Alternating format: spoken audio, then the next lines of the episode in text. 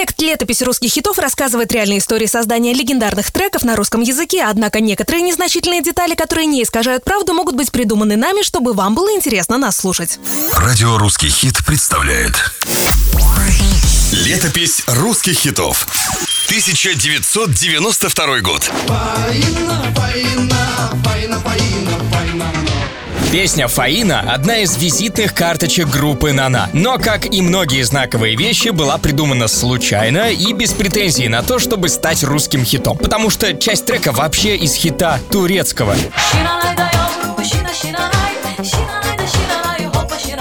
Знакомьтесь, это турецкая песня «Шинанай». Можно сказать, старшая сестра Фаины.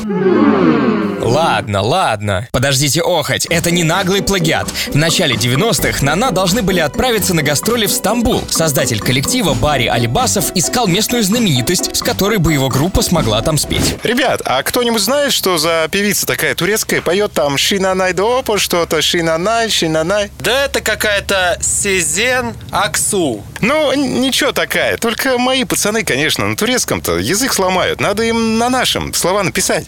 Ну? Вдохновение для русской версии песни пришло откуда Барри не ждал. От его соседки, бабы Фаи. Барюнь, я тебе тут беляши принесла. Баб Фая, ты меня балуешь, а хочешь за твои беляши я про тебя песню напишу, а? Ой, скажешь тоже. Барри Алибасов слов на ветер не бросает. Взял и увековечил имя соседки. Результат работы ему настолько понравился, что он даже решил снять клип на этот трек. Парни, есть гениальная идея для клипа. Песня же с восточными мотивами. А с чем ассоциируется Восток? С пахлавой? Вам бы лишь пожрать.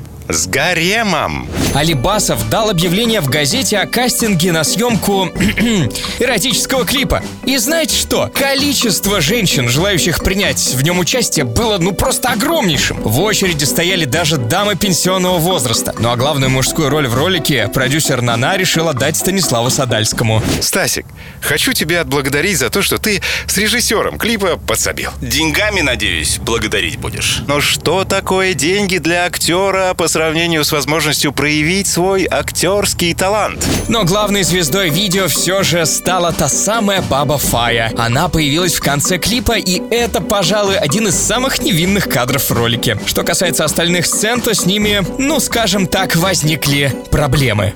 Барри Каримович, вы что нам тут за эротический фильм принесли? Мы не можем такое взять в эфир. В итоге треть отснятого материала пришлось вырезать. Но это не помешало тому, чтобы трек Фаина стал по-настоящему по-настоящему легендарным.